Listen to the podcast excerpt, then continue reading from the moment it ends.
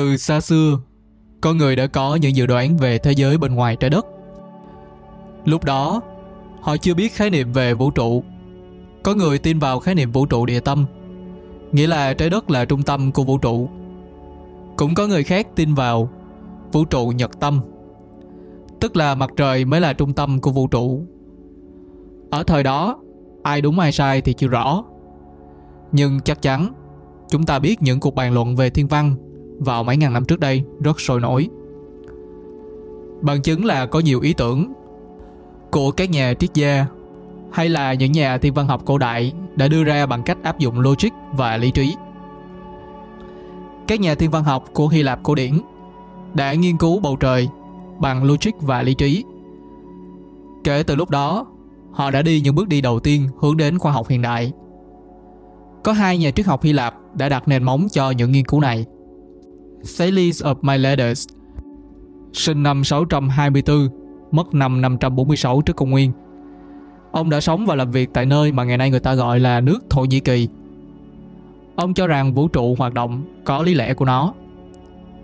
Bằng tâm trí của con người, có thể hiểu tại sao vũ trụ vận hành theo cách mà nó vận hành trong suốt mấy tỷ năm qua. Dĩ nhiên là lúc đó ông không biết vũ trụ đã tồn tại bao nhiêu lâu và cũng không có kính thiên văn để tận mắt nhìn vào vũ trụ. Thứ mà ông có là lý trí của mình, là trí tuệ của mình. Góc nhìn của Thales lúc bấy giờ là hoàn toàn trái ngược với góc nhìn của những người khác lúc bấy giờ. Trước kia con người tin rằng có một đấng toàn năng tối cao nào đó đã tạo ra mọi thứ nằm ngoài sự hiểu biết của con người. Nhưng Thales và những học trò của mình đã bảo rằng không. Thứ được chứa trong một chiếc hộp bí ẩn. Nó bí ẩn bởi vì ta chưa mở nó ra. Bí ẩn của vũ trụ Còn là bí ẩn, Là bởi vì ta chưa biết tới, Chứ không phải vì ta không thể biết. Bạn có thể tưởng tượng một phát ngôn táo bạo như vậy. Vào hơn 2.500 năm trước, Sẽ vấp phải những tranh cãi như thế nào? Đến bây giờ khi mình nói trái đất hình tròn, Vẫn có những người bảo là không phải. Mà đâu phải mình nói trái đất hình tròn đâu mà đó là do các nhà khoa học nói. Người ta đã có những bức hình chụp đầy đủ, nhưng vẫn có người bảo rằng họ chỉ lừa chúng ta thôi. Khoa học tìm hiểu chỉ để cho vui, chứ trên đời này mọi thứ đều được an bài cả rồi. Mình không có bình luận gì về ý kiến này, không phải do mình không bình luận được, mà chắc phải tốn rất nhiều thời gian để nói lắm. Nhưng ý ở đây là ngay cả trong thời điểm này mà quan điểm về trái đất hình tròn vẫn còn bị bác bỏ thì bạn hãy tưởng tượng 2.500 năm trước, Khi mà Thales nói phát ngôn trên, Đã phải vất vả đối mặt với dư luận như thế nào. Vị triết gia thứ hai đã tiếp cận thiên văn học Với thái độ của một nhà khoa học, Có tên là Pythagoras. Ông sinh năm 570 và mất năm 495 trước công nguyên. Ông và các học trò của mình đã để ý có nhiều thứ xảy ra trong tự nhiên, Dường như là có mối tương quan với hình học và toán học. Ví dụ như là cao độ của âm thanh, có liên quan đến chiều dài của sợi dây đàn. Chiều dài của sợi dây đàn là một yếu tố thuộc về hình học. Dây đàn dài hơn hay ngắn hơn sẽ tạo ra những âm thanh có cao độ khác nhau. Vậy thì có khi nào vũ trụ cũng vậy hay không? Pythagoras đã mạnh dạn đưa ra đề xuất rằng, mọi thứ trong tự nhiên được hình thành bởi những quy tắc của toán học. Người ta gọi cách ông đưa ra quan điểm là mạnh dạn đó là bởi vì cũng giống như là Thales Kể cả ngay bây giờ Một quan điểm giống như vậy Cũng sẽ nhận đủ gạch đá và búa rìu của dư luận. Chắc chắn là có những người ủng hộ Nhưng chắc chắn cũng sẽ có những người không đồng tình. Chẳng hạn như sẽ có người nói Mọi thứ trong tự nhiên được hình thành bởi quy tắc của vật lý, hóa học, thiên văn. Chứ không phải là theo hình học như Pythagoras nói. Do đó ông phải rất táo bạo khi đưa ra quan điểm như vậy. Pythagoras đã đưa ra một khái niệm triết học mới. Đó là The Music of the Spheres, mình tạm dịch. Đó chính là bản hòa âm của các tinh cầu. Khái niệm này có nghĩa là chuyển động của các thiên thể và mặt trời, mặt trăng, trái đất, như là hình dáng của âm nhạc. Mình thấy khái niệm này còn hơi trừu tượng, nên đã tìm xem có cách giải thích nào dễ hình dung hơn hay không. Mình thấy ở trên reddit, người ta có nói rằng ý của pythagoras tức là ông so sánh sự chuyển động của các hành tinh với âm nhạc. Thực chất, âm nhạc của ông chính là toán học để ám chỉ sự hài hòa. Hay nói một cách khác, mọi thứ đều chuyển động có quy tắc. Tuy là vẫn chưa cụ thể lắm, nhưng mà nói như vậy có vẻ dễ hiểu hơn. Đại khái là ông đã làm cho các nhà tiên văn học của Hy Lạp lúc bấy giờ phải suy nghĩ lại về vũ trụ. Nếu mà Thales nói rằng con người có thể hiểu được vũ trụ, thì giờ đây Pythagoras nói rằng vũ trụ có thể được hiểu thông qua toán học.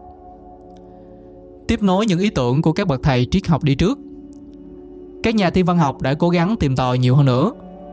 Cuối cùng, họ đã tìm thấy một thứ mà các nhà thiên văn thời Babylon đã không bao giờ tìm ra được. Họ đã dựng lên những mô hình để mô tả về vũ trụ.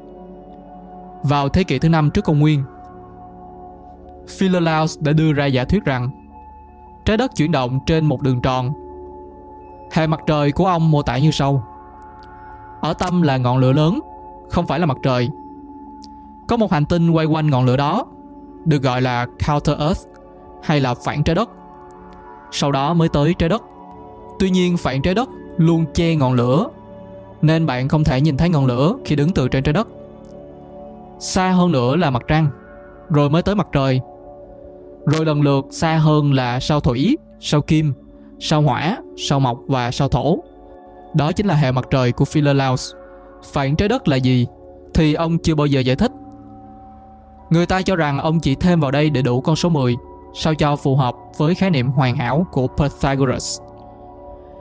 Các hành tinh đều chuyển động theo hình tròn, quay quanh ngọn lửa khổng lồ kia, theo ngược chiều kim đồng hồ. Trái đất phải mất 24 tiếng để hoàn thành một vòng quay của nó. Từ mô hình này, Philolaus đã đưa ra một vài quan điểm đáng chú ý. Thứ nhất, đây là lần đầu tiên mà con người đưa ra giả thuyết trái đất chuyển động. Cụ thể hơn là chuyển động theo hình tròn. Thứ hai, là chuyển động của trái đất ngược chiều với chiều kim đồng hồ. Mặc dù thứ tự của các hành tinh trong hệ mặt trời của Philolaus và thời gian mà các hành tinh hoàn thành một vòng quay của nó là chưa chính xác.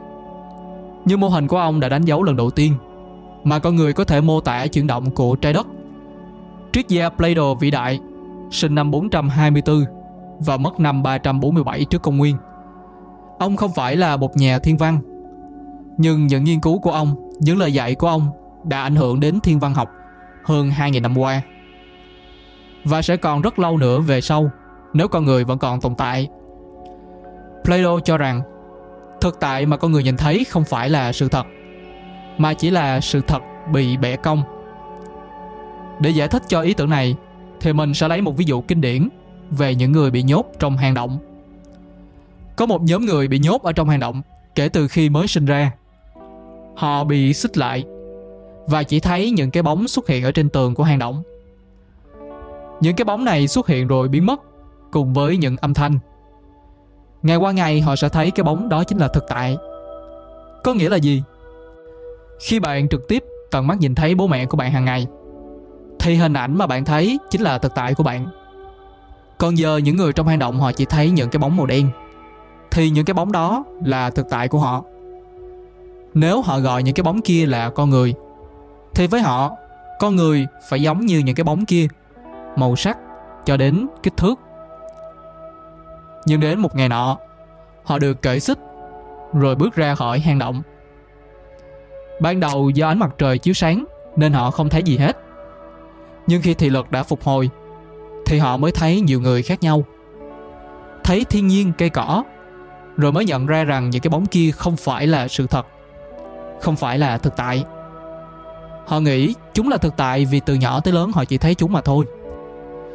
Ý tưởng này của Plato đã giải thích được rất nhiều điều trong các ngành khác nhau trên thế giới, trong đó có thiên văn học. Nếu mà những thứ bạn thấy là thực tại đã bị bẻ cong, vậy thì những quan sát đó có thể làm cho bạn hiểu lầm. Ví dụ như là ánh sáng của mặt trời đâu phải có màu vàng, mà đó là do bầu khí quyển của trái đất làm cho nó chuyển sang màu vàng. Vậy thì theo Plato, cách tốt nhất để nhìn thấy sự thật không phải là dùng mắt, mà phải thông qua suy nghĩ về một hình thức lý tưởng lấy nền tảng là tự nhiên. Plato và các triết gia khác đồng ý về nguyên lý sự hoàn hảo của bầu trời.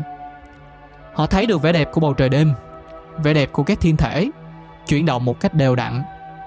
Do đó họ đưa ra kết luận rằng bầu trời là đại diện cho sự hoàn hảo. Các mô tả này cũng tương đối giống như là miêu tả của Pythagoras về sự hài hòa ở trong âm nhạc. Nói chung cả hai người đều ám chỉ về vũ trụ vận hành có trật tự của nó. Không rõ họ lấy cảm hứng từ đâu ra, như Plato đã tranh luận rằng dạng hình học hoàn hảo nhất là hình cầu. Do đó mà ông đã kết luận rằng bầu trời hoàn hảo được tạo nên từ những quả cầu quay với tốc độ không đổi. Cuối cùng, các nhà thiên văn học sau này đã mô tả chuyển động của bầu trời hay là vũ trụ bằng cách dùng những quả cầu lồng vào nhau. Trái đất nằm ở trung tâm. Bên ngoài trái đất là một quả cầu bao trùm lấy toàn bộ trái đất. Bên ngoài quả cầu đó lại là một quả cầu khác lớn hơn. Rồi bên ngoài quả cầu lớn hơn lại có một quả cầu lớn hơn nữa. Mỗi quả cầu như vậy sẽ có một thiên thể. Sau này người ta gọi đây là nguyên lý chuyển động tròn đều.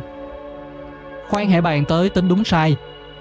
Nhưng 2.500 năm trước, để đưa ra một kết luận giống như vậy, mà không có bất kỳ công cụ nào hỗ trợ, thì họ quả thật là những thiên tài. Edussus of Snyders, sinh năm 408 và mất năm 355 trước công nguyên, là học trò của Plato. Ông đã ứng dụng nguyên lý trên để tạo ra một mô hình gồm 27 quả cầu lồng vào nhau, quay với tốc độ khác nhau, có trục khác nhau. Đó là mô hình miêu tả chuyển động của vũ trụ bằng toán học. Không biết mình có may mắn tìm ra hình nào để minh họa cho mô hình này hay không. Nhưng thật sự, chỉ trong trí tưởng tượng thôi đã thấy nó rất đẹp. Vào thời của các triết gia Hy Lạp, người ta lấy mô hình của Eudoxus để trích dẫn và mô tả về thế giới là chuyện rất bình thường. Chứng tỏ người ta đã công nhận nó. Ý nghĩa của từ thế giới với họ lúc đó không chỉ là trái đất, mà còn là những quả cầu lồng vào nhau bao phủ lấy trái đất. Ngày nay thì chúng ta có thể xem đó là những nỗ lực của họ để mô tả về vũ trụ.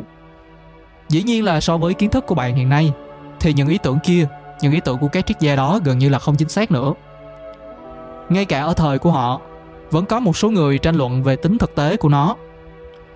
Và những người đó bảo rằng, đây chỉ là ý tưởng toán học dùng để mô tả thế giới, chứ không có gì là thật cả. Có người tin rằng những quả cầu kia lại là thật. Aristotle cho rằng, những quả cầu kia là có thật. Aristotle là ai và có tầm ảnh hưởng như thế nào đối với thiên văn học? Ở podcast kỳ sau chúng ta sẽ cùng tìm hiểu. Đừng quên nhấn đăng ký để không bỏ lỡ số ra kế tiếp nếu bạn có hứng thú với những chủ đề khác, thì có thể ghé thăm các kênh khác của Quần đảo Podcast. Còn bây giờ thì mình xin cảm ơn và hẹn gặp lại vào podcast show ra kế tiếp.